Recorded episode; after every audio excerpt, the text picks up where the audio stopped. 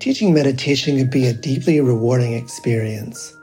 Help others improve their mental and emotional well being, reduce stress, improve focus, increase self awareness and self regulation, all while deepening your own practice and understanding. Join acclaimed author, Buddhist teacher, and Emmy Award winning musician David Nichtern on Tuesday, May 28th at 6 p.m. Eastern Time for a free online discussion on teaching meditation Dharma Moon's renowned mindfulness meditation teacher training program. Get certified by Dharma Moon to teach meditation, lead group practice sessions, and work with individual students. Visit dharmamoon.com slash be here now for more info and to reserve your spot for the free online event with David Nichtern on May 28th. I'm Rachel, the creative director for Ram Dass's Love Serve Remember Foundation, and I'd like to welcome you to our Inner Academy, a virtual Dharma hall where our family of wisdom teachers will help you navigate your daily life by bringing ancient wisdom into a modern context. With over 200 hours of audio and video teachings, meditations, and practices from teachers like Ram Dass, Krishna Das, Sharon Salzberg, Jack Kornfield, Roshi Joan Halifax, Joseph Goldstein, and many more, the Inner Academy is your core resource for finding balance, presence, and navigating the ups and downs of your daily life. The Inner Academy has guidance for every step of your journey. Choose from an annual or monthly membership and gain access to past and future courses, retreat replays, virtual community, and much more. If you've been familiar with Love Serve Remember Foundation for a while, you'll know that most of our offerings are given freely or on a sliding scale basis. So when you subscribe to the Inner Academy, you're paying it forward and bolstering our ability to continue creating accessible offerings for all in the future, as Ram Dass wished for us to do. Be here now and start your journey with Ram Dass's Inner Academy today. For more, visit ramdass.org forward slash inner academy. Worried about letting someone else pick out the perfect avocado for your perfect Impress Them on the Third Date guacamole? Good thing Instacart shoppers are as picky as you are. They find ripe avocados like it's their guac on the line. They are milk expiration date detectives. They bag eggs like the 12 precious pieces of cargo they are. So let Instacart shoppers overthink your groceries so that you can overthink what you'll wear on that third date. Download the Instacart app today to get free delivery on your first three orders while supplies last. Minimum $10 per order. Additional terms apply.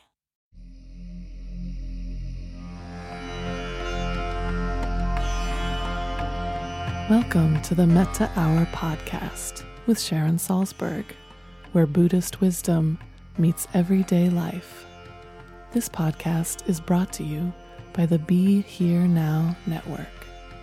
If you're interested in supporting this podcast, visit www.beherenownetwork.com slash Sharon.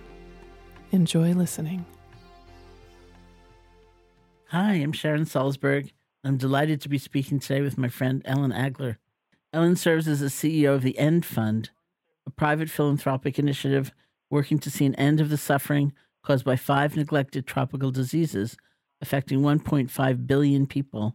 The End Fund actively supports programs with dozens of partners in more than 25 countries, with a focus on sub Saharan Africa. Previously, Ellen served as Operation Smile's Senior Vice President for international programs, managing programs to provide comprehensive care to children with cleft lips and cleft palates in over 60 countries. Ellen is a member of the World Economic Forum's Global Health Security Advisory Board and the Uniting to Combat Neglected Tropical Diseases Stakeholders Working Group. She holds graduate degrees in international health from the Harvard School of Public Health and in development studies from the London School of Economics. Her first book, Under the Big Tree Extraordinary Stories from the Movement to End Neglected Tropical Diseases, has just been released from Johns Hopkins University Press with a foreword by Bill Gates. Welcome to the Metta Hour, Ellen. It's wonderful to be here, Sharon. Thank you so much for inviting me. Thank you for, for coming and for for participating. Um, I'm so happy to have you here. We are friends. We've been friends for years, uh, and I'm I'm so inspired by your work, and uh, I've just been on the periphery of it, you know, on different occasions, and um, and have gotten to see you uh, in action, which is mm-hmm. kind of great. Well, you were most certainly an inspiration for me in writing this book. I remember speaking to you about it one of our meditation groups early on when I was thinking about it, and your encouragement uh, definitely helped me get the uh, confidence I needed to to take the leap. So thank you for accompanying me and encouraging me through this process. Mm, I'm really thrilled that you that you did it. So let's start with what brought you to the field of public health and humanitarian affairs. I should say, when I was um, young and in India, uh, you know, I had friends involved in the anti smallpox campaign, and, and, it was such an outstanding uh, instance, you know, of epidemiology and public health and uh, what could really change for people. And uh, it's sort of an indelible impression in my mind. Is that Larry Brilliant? Yeah, it's Larry. Yeah, um, yeah, yeah. It's the stories I think are incredible. The early smallpox warriors, I think, are inspirations to a lot of us that ended up in public health. My journey actually started out in journalism, and I wanted to be a writer growing up, and I wanted to. Uh, I thought that would take me down a path of journalism. I started working as a freelance journalist actually in high school, um, and then through college and I had an editor who would always send me off on assignment to cover something, and I ended up getting just very attached, I think, to the stories that I covered. Uh, know, I remember one time covering a, a, a commission for the blind that was having financial troubles, and so I ended up, you know, volunteering and reading books for the blind. Or in the area that I was living growing up in Boise, Idaho, we had a lot of uh, refugees resettled from uh, Bosnia, and was writing a story on that and ended up volunteering to sort of help um, tutor in English and help take them to the grocery store, some of the families that I met. And he sort of had this, you know, he said, I think you're getting a little too attached. And I sort of thought, I realized that I, I loved interviewing people and I loved kind of diving deep into people's stories and the stories of the world around me. But then I also had this deep urge to do something about it more than write a story about it. So I um, at the time started looking for something and whether you know, first I applied to the Peace Corps and I mean in my generation I don't think I could have named more than maybe Doctors Without Borders as an international NGO mm-hmm. if I just didn't have a big visibility into what that could mean. I just knew that I wanted to help people and um, met someone who was connected to Operation Smile and that was my first work in public health. And I was hooked after doing that work. I really decided that that field of global health was a place I could make a big difference and didn't didn't turn back. And actually, um, you and I both know um, Robert Thurman as well. In my mm-hmm. my first year of undergrad, I took a class on Indo-Tibetan Buddhism, and I remember the Eightfold Path having a very big influence on me. Mm. And I had it sort of printed out and put on my wall in oh, college. Yeah, and that idea of right livelihood mm-hmm. really stuck with me. And I also thought I wanted to find something to do with as many years as I could live that I felt was really aligned with um, the world that I wanted to see and the the path that I wanted to take and impact I wanted to have in the world. And so I think just the convergence of different things took me down this path of global health, and I've just been so blessed and feel so lucky to be able to serve and make a difference in this way. It's funny because I think if I had not become a meditation teacher or an author, I would have wanted to be an epidemiologist.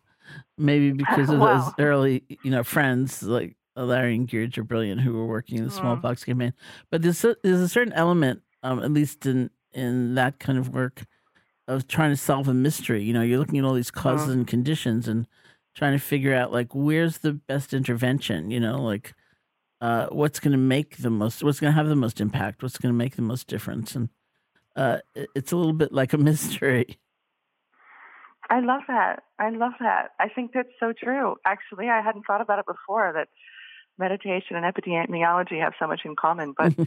um, it's sort of when you're thinking about what's the right kind of mindfulness or mm-hmm. what's the right kind of practice for the particular symptom that you're mm-hmm. um, you're dealing with. It um, and it's also very both very practical. I mean, I think that's what I really like about meditation and about public health is it's something um, the impact can be so clear and so immediate and have such a visible difference to you know my life personally and the lives of others. Mm-hmm. Um, but I love that I I actually um, just spent some time um, in Hawaii for the holidays with my family, mm-hmm. and I was Mm-hmm. in Kauai, and I was uh, reminded of and actually visited the place that one of our mutual friends passed away a few years ago, Jamie Zimmerman, Mm-hmm. and she used to talk about um, meditation medicine. and Mhm. it's just I hadn't thought about that for a while, but that idea also of like there's a prescription for types of meditation Right. if you really can understand the underlying cause and conditions. That's great. Well, one of the things uh, my Burmese teacher, Sayadaw U Pandita, used to say it was a little hard to understand what he was saying, but he Mhm. basically said we go to the doctor for a cure for the disease, but really there's no disease. So what he was trying to say was that um, the disease is not one thing; it's causes and conditions coming together. Like maybe the bacteria gets to thrive because um, you know a patient is too hot, or there's a lot coming together. that in the end, we call that disease. Uh, Mm. but what we really need to do always is look at the contributing causes. You know, if we can Yeah. take away some of those causes, maybe the bacteria doesn't get to thrive, you know, or, you know, you don't end up with um, like kind of working backwards, you know, trying to trying to keep the um, entity, w- which we have a name for, you know, uh, from getting overwhelming, you know, and so Mhm. it's, it's kind of a an interesting take on causes and conditions and uh, contingency and looking at for the broadest array of conditions that that one can. Yeah, I, I think it's maybe one of the things that's harder for me in this work hmm is I I mean it's the, the I work on five specific diseases or at another time I might be working on you know responding to medical needs after a tsunami Mhm, or mhm. surgical care for kids. And in some ways that's the disease not the condition. Hmm and then you pull a thread and it's linked to you know a tsunami. The reason that when i was in uh, indonesia after the tsunami 200,000 people died was because the housing conditions were so Yeah, bad right. you know the, the poverty it was just like where how structures were built how close structures were built hmm you know you look at well why why why are kids having to wait until they're 15 to have cleft surgery that they should have had when they were 6 or Mhm. why do they have some of these neglected diseases um, like schistosomiasis or intestinal worms? A lot of it is related to access to clean water and Mhm, sanitation and mhm. education. And I mean, I've always struggled with working in organizations that are, you know, sort of their mission is just end poverty because I feel like Great. you know, you're sort of boiling the ocean and like pick something where you Yeah, can make a difference and something tangible, but also with a recognition of what is the system that that's nested within that Mhm, particular mhm. issue, and how can you work. Um, you know, how can you work as centrally to the problem as possible, or Mhm. how can you ensure that the issues around it that you're coordinating well with? Um, but I think it's it's it's hard because a lot of work in public health and development, you are you're dealing with the symptoms, not necessarily the Mhm. core problem. Um, and I think for me, it's figuring out like where to spend time and and recognizing there's sometimes other actors, or sometimes I feel like in your life when you can solve one thing, it can give. I've seen this over and over when people like have um, a particular disease that they're able to overcome or access to care, then it gives them like confidence and motivation and a boost. I mean, Mhm. something like deworming, it seems so simple, but you know, then it's linked to um, a reduction in 30% of um, absenteeism from school and higher Mhm, wages mhm. when you're older. And if you add deworming with also school nutrition, with also quality education, I, so I do feel like we have to break it all down into tangible pieces that Mhm. each of us can feel like we can contribute to. Thank you so much. the- yeah, it is hard, Yeah. and and I was trying to. I couldn't even frame the question quite, but you're right. It's Mm. exactly that question. Mm. And then you know, I guess the the next aspect of that, because I think your work is so important, is like, can you do follow up to see that oh, Mhm, the effect mhm. that um, deworming has had on not just the individual life, which is beautiful uh, and vital, but on the society in some ways. So, um, and you just Mm-hmm. Yeah. said it. Yeah, and I think that's what we saw in this country, even with, you know, we eradicated trachoma and hookworm a hundred years ago, and I think that's one of the problems with some of the diseases I work on. People forget that they were such a problem, even in you know our own communities' lives. Um, and what a change and what a dramatic increase. I mean, it wasn't possible to, um, you know, really have a productive farming um, and agricultural economy in the American South until hookworm was dealt mm-hmm. with because everyone was living with such vast amounts of anemia and illness that there weren't, you know, people. Uh, they thought, you know, they used to call it the laziness disease, but it wasn't laziness at all. It was illness.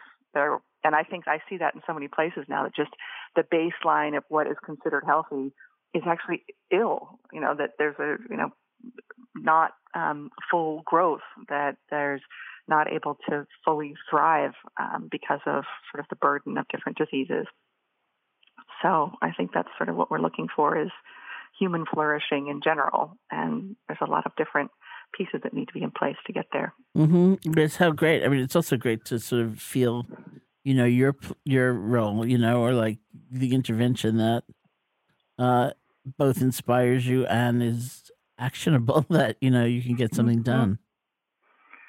Yeah, and I think I feel really lucky in this day and age. I mean, I think I have a lot of friends who feel paralyzed mm-hmm. about the situation in the world and angry and confused and not sure what to do and where to start. And I think that I feel grateful that I'm like I'm, i have a mm-hmm. place to start. and and I've always loved the sort of a Stephen Covey thing, you know, in business leadership books where you've got this circle of influence versus your circle of concern in the world, mm-hmm. and your circle of concern might be much larger than the actual circle of influence you have. But if you spend all of your time on your circle of your energy, you know, on your circle of concern, and you're kind of lost in worry, uh, versus where can you place in your circle of influence, which is a lot about mindfulness. Like, mm-hmm. what can I do now? Who can I call? What can I write? What can I do? Who can I help? That's quite actionable and tangible. And as you put your energy into your circle of influence, that actually grows over time. And so, I think that's um, I think that's hard in this day and age to just find that sort of tangible way of how do I how do I serve without just getting overwhelmed and su- sucked into sort of the cycle of despair about mm-hmm. the state of the world. We'll definitely we'll get there in a minute. so, mm-hmm. um, uh, could you just briefly uh, mention or describe the five diseases? Sure. Um, well, one are, as I mentioned, intestinal worms. So that's uh, three worms, actually hookworm, roundworm, and whipworm. Those affect over a billion people, and oftentimes those are you know, cause anemia, can cause stunting, can affect nutrient absorption, and especially in children can have a really big impact.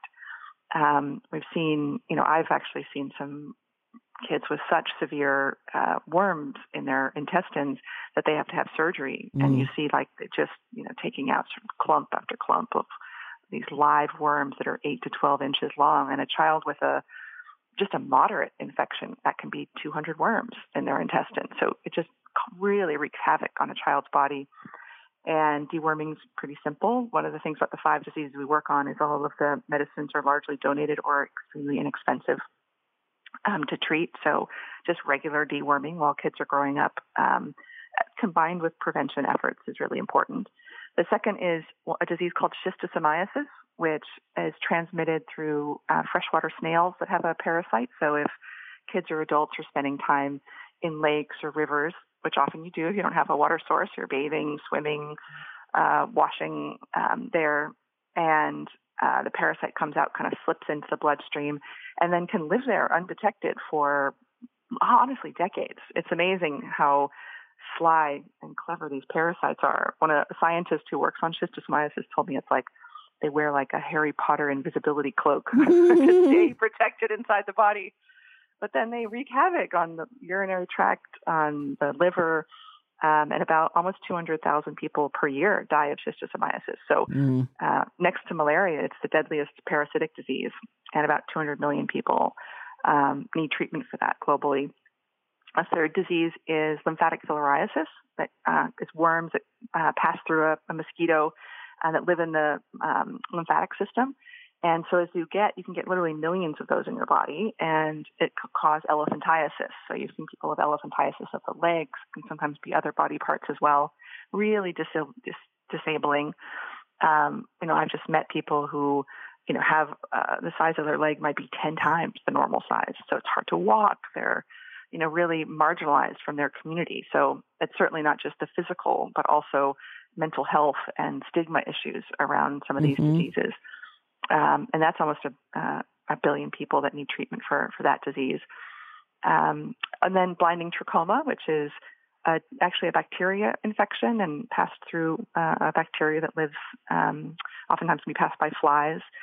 And it's it, you see on people's eyes where they're uh, if the bacteria gets so um, bad that it'll turn the eyelashes inward. So every time that you blink, it can just be really painful. It Mhm. feels like sand crossing your cornea, and it can turn your eyelashes inward so much that it you um, go permanently blind. And um, that also can be treated early stages uh, pretty pretty well. And then the other one we work on is river blindness, which actually has been worked on for many decades, about uh, 30 years. There's been treatment for river blindness. It used to be um, through uh, aerial spraying on with helicopters. It was terrible for the environment. The World Bank had that as their first health program. Um, and then there was an amazing drug that was developed. Actually, this I interviewed as part of the book um, the gentleman who invented that medicine. He won the Nobel Prize a, a few Mm. years ago. Amazing, um, very humble person. And and now it doesn't cause as much blindness, but it can still cause um, in some places there's hot, still hot spots of that disease, and also it can cause this itching um, because of the worms under the skin. So much so that you get see these what are called leopard spots. And actually, people say the the pain of the itching, the constant itching, um, is almost worse than blindness because it's just uh, unbearable pain. So between those five diseases, what's great is that they really all are treatable, um, preventable. You know, they're if people already have the disease, there's medicines available, but they're at such a huge scale. Um, but we've really been a part of the, with the EndFund, the organization that I lead, and many other partners, really working to scale up treatment for all of these diseases. Mhm. And amazingly, just in the last couple of years, we've reached the point where we are treating a billion people a year. And that's a part of a huge global concerted effort. And and actually, there's less people now at risk than there were even 10 years ago. Mhm. Um, hundreds of millions of people now do not need treatment anymore for some of these diseases.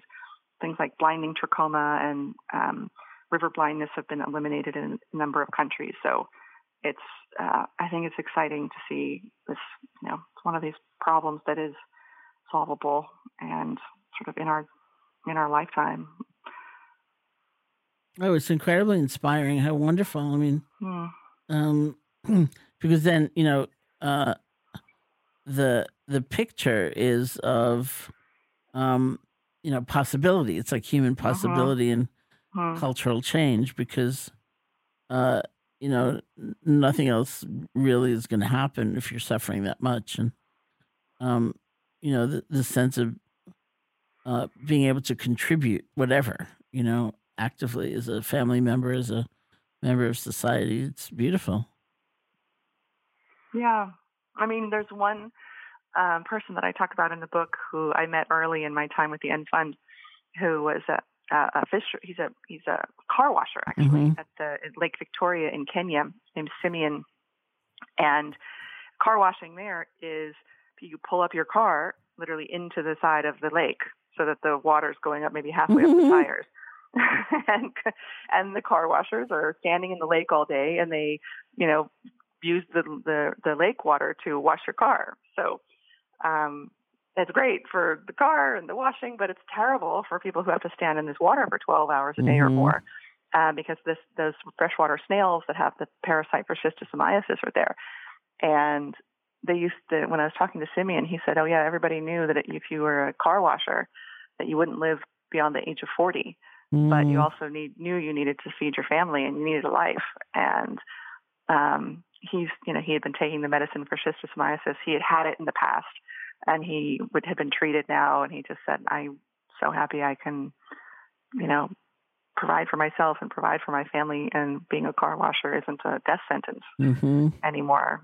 And you know, you think that's you know, and the same thing. The woman I was with a woman, Nieba, who received um, surgery for trachoma. Once it gets so bad, sometimes you have to flip the eyelashes back um, so that they're not scratching the cornea. Mm-hmm. And her dream was just to not go blind, so she could keep, you know, tending to her vegetables and being a help to her daughter, Mhm. watching her grandkids. And I think it's, yeah, it's those very practical things. People just want to continue with their lives and their livelihoods and being of service in the way that they can. And you know, having one of these diseases can really, really hold people back. Gosh, it's just amazing. I'm wondering. Um, you made me think about the first time I went to India Mm. and how I had a kind of a paradoxical sense that I felt really at home, and at the same time, I Mm. had massive culture shock. You know, Yeah. and I was like, really?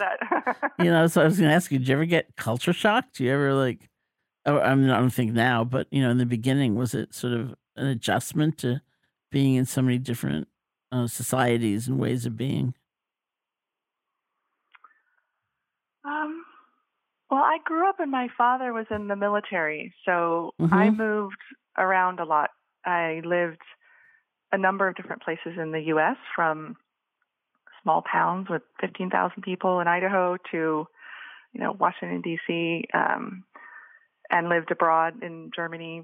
Uh, so I didn't live in developing countries. So Mhm. certainly, when you experience that level of poverty, I think it's it's a shock. Mhm. Um, so early on, probably in my work, it was much more. It was, and I remember, I remember like one of my first times with Operation Smile, and just the shock of realizing that several hundred children had come that needed surgery, and there was only supplies and time and ability to, you know, treat a hundred. And we're going through this process where we had screened all of the Mm. kids, and then and then there was this process of making the surgical schedule. And somehow this was more of a cultural shock to me than just driving to the village and seeing the conditions of people's homes was having to just say, look, go through the chart and be like, okay, yes, no, yes, no. And I thought, wait, these are just like human lives that are, Yeah. we don't have time. Okay, not this one. Okay, this will fit. Okay, this age. You know, this one's hematocrit and and hemoglobin is better, so better chance of likelihood for surgery. And it just all seemed so random. Mm-hmm. And um, I think I was, you know, ended up in a bathroom in tears, just Mhm. saying, I can't believe we can't do more. Um, and and I mean, there's times that have, things that have been really, really tough. I think for me, just the, you know, I visited once a, a a children's prison in Haiti, and or when I first went to Indonesia after the tsunami, and there were still thousands of bodies everywhere. I mean, there's those aren't necessarily cultural shock. That's just human nature Mhm, shock. Like you mhm. just never expect to see that in your life, and I think it's a readjustment of every pore of your being to see such deep sadness and misery. Mhm. Um, but cultural shock, I think, in some ways, I've had the sense of the, the kind of people who come around and work in global health are often. I, I feel like, oh no, I feel at home. I found my tribe. Mhm. in Mhm. some ways, I'm extremely comfortable with people who have multiple locations as their identities. That when someone asks them, "Where are you from?" they never know quite how to answer, Mhm. Mhm. and who feel um, very much formed and informed and um, by a lot of different cultures, even the ones that aren't necessarily your own. I mean, it's sort of funny. I've spent more of my time and life in developing countries um, than I have in the U.S. in many ways. You know, the amount that I've Mhm. traveled and lived abroad now.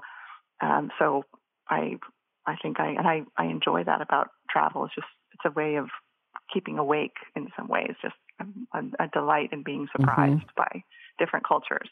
I think the harder part for me and the shock, maybe when people think of culture shock, is more just of the shock of inequity or the Mhm. shock of suffering.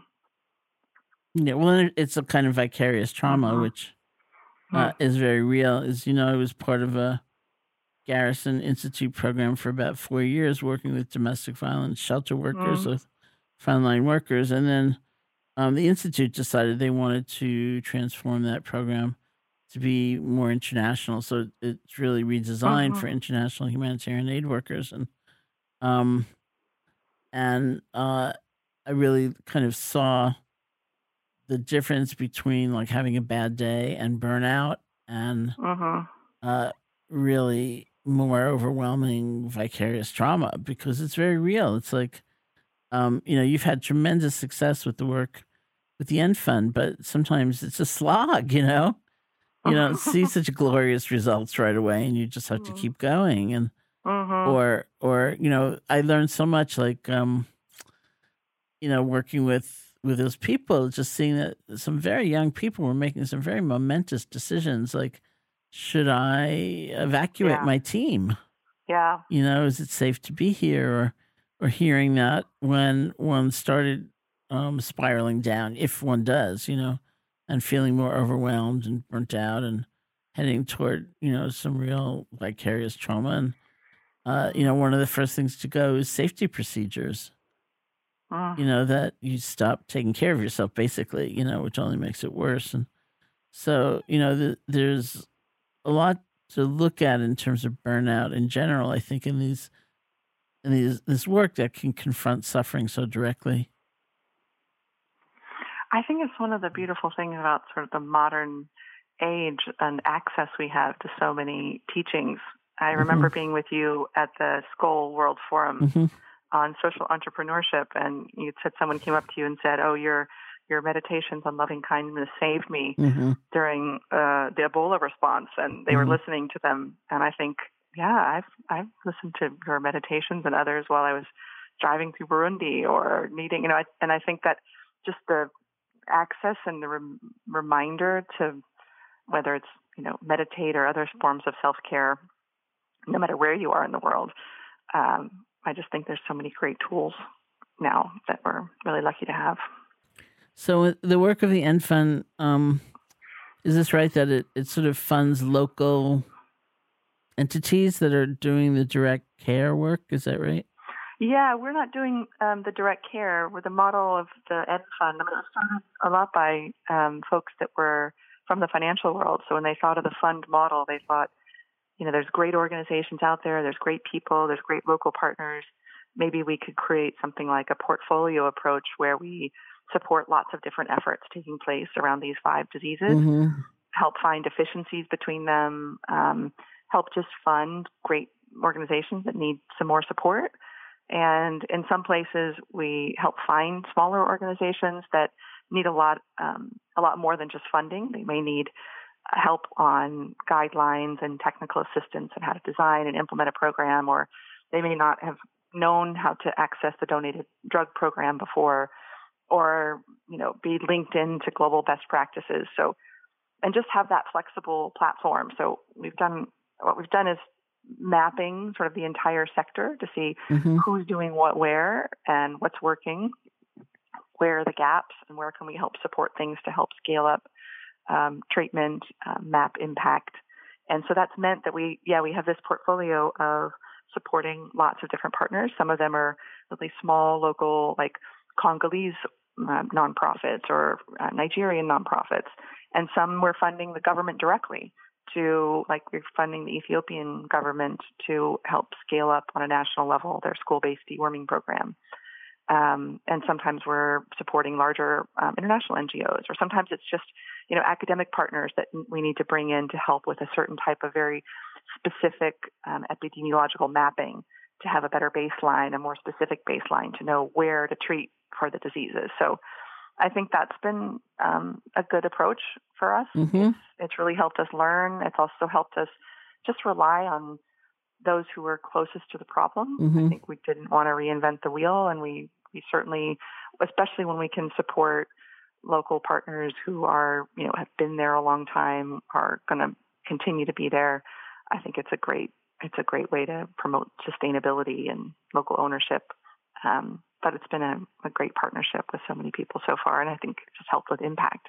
I mean, it's it's amazing because I think it's one of the things that attracted me to this work is any kind of problem that affects a billion people just requires immense amounts of collaboration hmm to make sure you're not duplicating efforts, especially in a field that has such limited resources.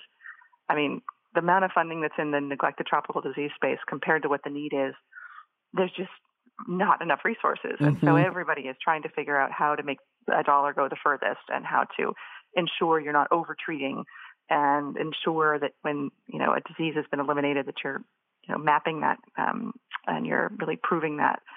And so I think that's been just a pleasure for me. I think it's sort of in my DNA to collaborate, mm-hmm. and I really like um, that aspect of the work. And when you say collaboration, I, I think of listening. Mm-hmm. And I think of mm. listening, uh, I think of meditation practice. So uh-huh, I'm uh-huh. wondering uh-huh. if you could say something about the role of your your practice in, in your work. What's interesting is we had a board meeting recently and someone said that they're like about um, about my listening ability to listen. And I mm. think I was like, I don't even know what you know. It's sort of taking it for granted. But I, people say that a lot. Like you're just amazing at listening. And I think, well, isn't that part of the job? Uh-huh, isn't that what uh-huh. this is all about? It's a big compliment. to me, that's a huge compliment. Uh, sometimes I think when people, you know, have an idea of being the CEO that you do a lot of talking or something, and I think, oh, I think you have to do a lot more listening mm-hmm. than talking, um, because it really is about synthesizing a lot of different pieces of input before you make any action. And I still find it hard. I mean, meditation, I don't know. I guess those of us with like the um, everybody maybe finds it hard to meditate, but mm-hmm. no matter how many years of practice I have, I still feel like I just I can easily get into just overactive mind, overthinking mind, and just having a time every day or hopefully every day, mm-hmm. to sit and breathe and notice my thoughts and sort of just let them pass or do a really intentional loving kindness meditation or listen to a great teacher. Um, I find it just brings me back to center and and just helps me really feel into what is the you know quality of my attention and what's the you know quality of my presence with someone else and and sometimes that can be trying to incorporate that into my mm-hmm. day just saying okay i'm about to have a difficult call or a conversation let me just take like one minute to refocus mm-hmm. or i've always loved you're saying anytime that you're waiting mm-hmm. use that mm-hmm. as a time to do metta i try to incorporate that when i'm in a cab when i'm waiting in line because I think it's easy to just get you know frustrated, and I especially I think the the speed of our daily lives and the amount of work that we're trying to get through. I was I had this I remember thinking when you know email first came out, I'm you know dating myself, but thinking oh this is going to make our lives so much easier, and instead like how can I get I get like a thousand emails a day.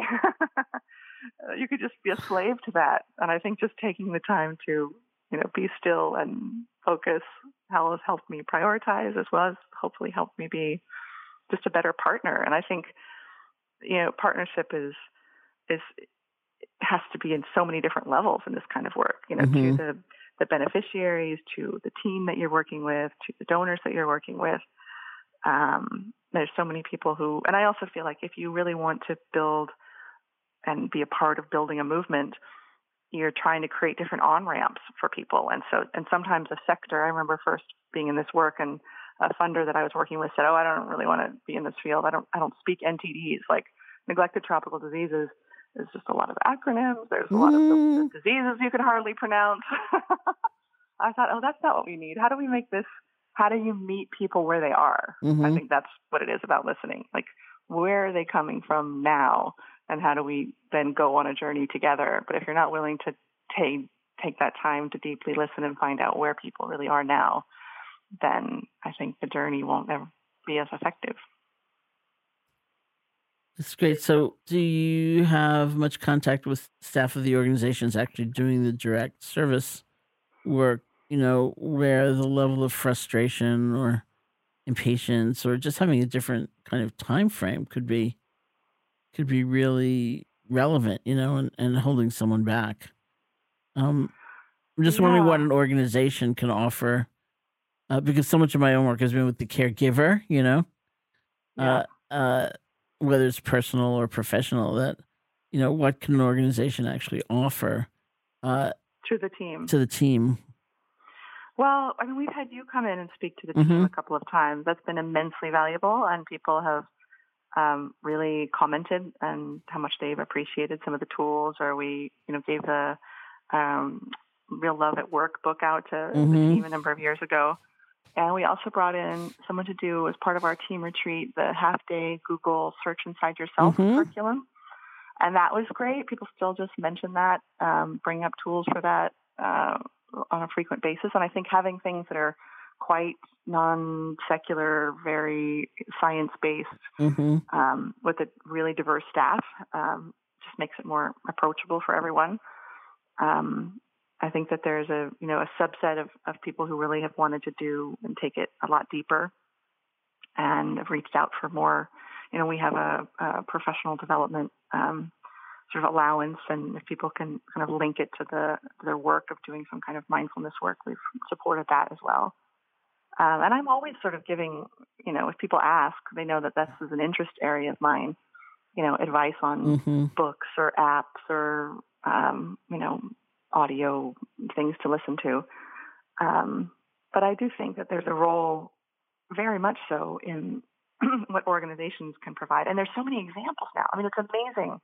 You've seen this. hmm I mean, it's it, you just must be amazed at going in your lifetime from mindfulness seeming like a weird thing to hmm like so many. There's being like a million and one corporate programs on mindfulness. I know. It's I don't know if they're all doing them well or consistently, or if I hope it's not like a phase that everyone gets over and does something different because I do feel like it just takes a commitment. But there's more people that have come out of the closet. I mean, even for me, I don't think I spoke publicly about having a mindfulness practice until um, really maybe the last six or seven years. Um, but I think that that the more people do, um, I think the more people realize it's just something to talk about, not only at home but at, at work as well. That's really great. But I don't know. I'm, I'm always curious, Sharon. Do you have any other tips for us for those leading organizations? Well, actually, I, I want to talk work? about your book now because when you say books and apps and all that, I mean, Mm. your book isn't strictly speaking like the Mhm. offering of tools or methods, but just the narratives are, are I Mm. think, what strike us the most deeply. And to Mhm. find ourselves in the example of, of someone else, you know, someone else willing to do that work or someone else receiving that work and um is is an incredible service just making that link between people which we do Mhm. through the vehicle of narrative so often Yeah, that's true. And I think what I realized when I first entered this field was that the most of what is written about neglected tropical diseases is in, you know, peer-reviewed academic journals, highly technical, and there wasn't. It was like a missing tool out there to have Mhm. something that was really narrative and story-driven. And I realized what inspired me so much and what I was so moved by were these just personal and incredibly powerful stories of people serving on the front line, um, you know, whether it's delivering medicines or people who, you know, had the diseases and were able to overcome them, or, you know, ministers of health, uh, or, you know, teams inside of governments that were really just fighting every day to make sure that these diseases got treated, or philanthropists or people inventing medicines. Like, I really wanted it to be like a sampling of the entire ecosystem that of this work, but from very, very personal stories.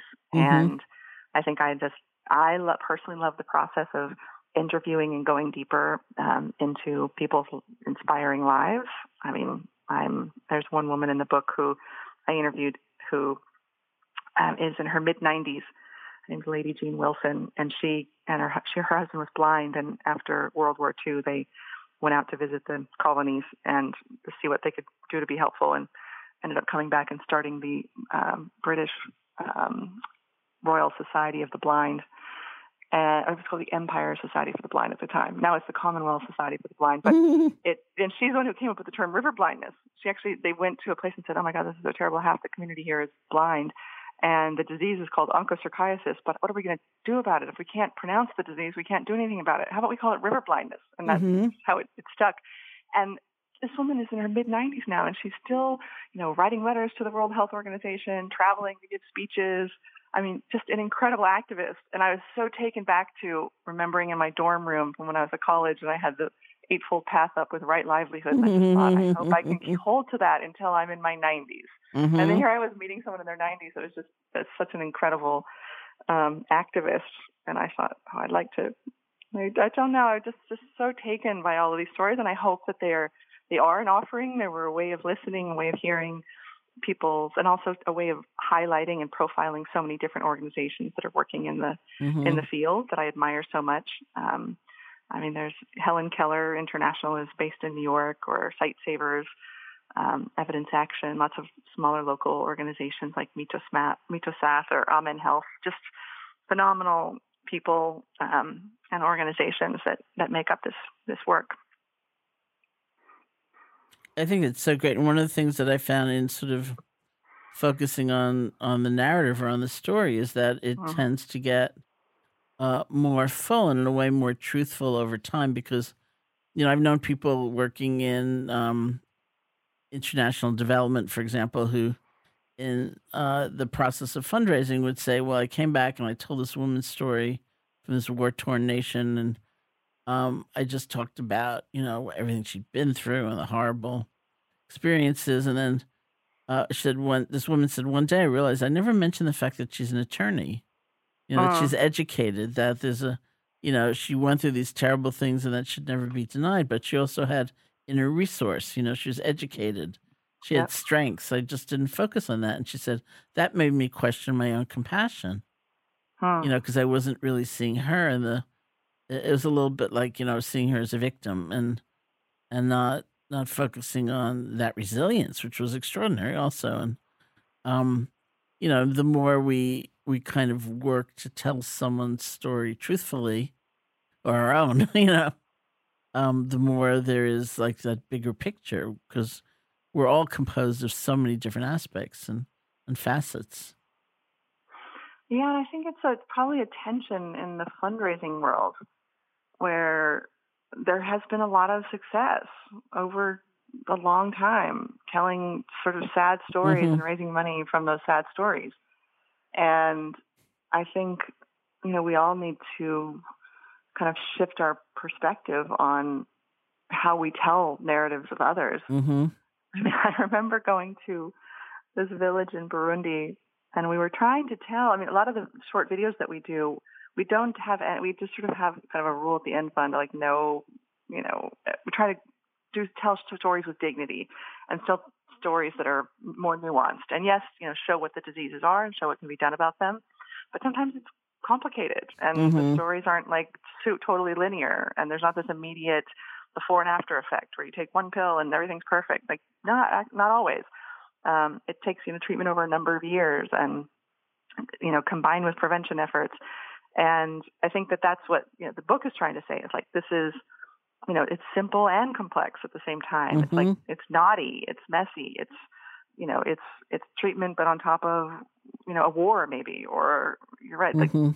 very, very um, changing circumstances. And um, this woman, when we went to her village, she said, "Well, if you're going to use any of these photos for your mailings to raise money, I want you to send me back a percentage personally." Whoa, good for her. totally cognizant that like people were coming around, getting stories from her village, using it to fundraise. and she was like, "If you're going back to England or something and going to fundraise, I want to, I want to cut."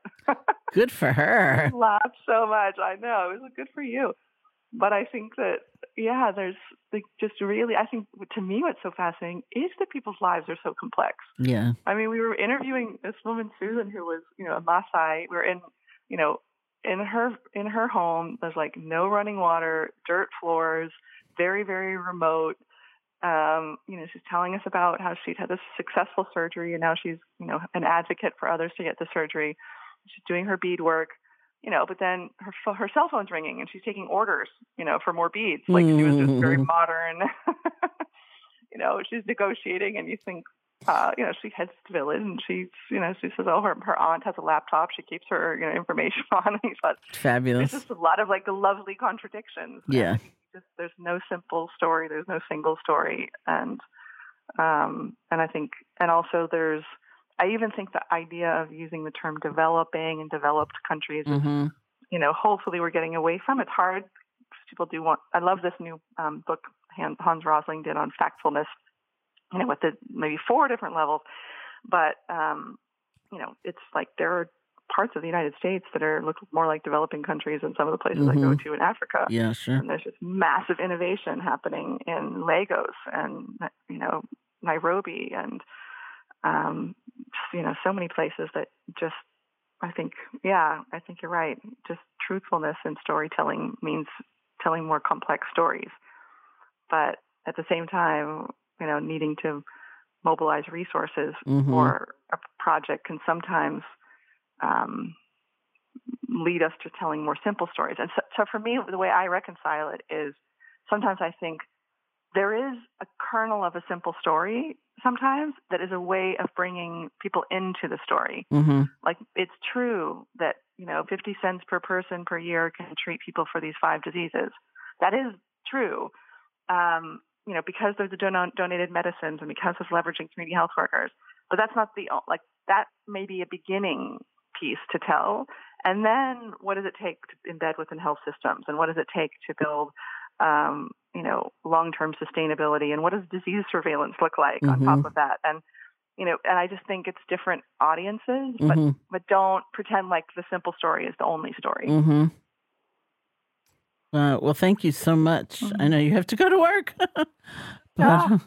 um, you know, I'm so excited about your book. I think it's so tremendous, and um, I love the vehicle of of the stories, and and yet, you know, that's where we discover a greater truth. I think it's it's really wonderful. So, thank you so much for joining me today as well. Well, it's such a pleasure, Sharon. Thank you for encouraging me. And a lot of us that are working in this humanitarian space, I think you are um, such a light and such a resource for a lot of us who are serving in many ways around the world. So it's a real pleasure. Well, thank you. So, to learn more about Ellen's work, you can visit www.end.org and get yourself a copy of her new book, Under the Big Tree, which is available in hardcover and Kindle wherever books are sold. Thank you. Thank you for listening. For more information about Sharon's many offerings and her ongoing teaching schedule, please visit her website at sharonsalzberg.com.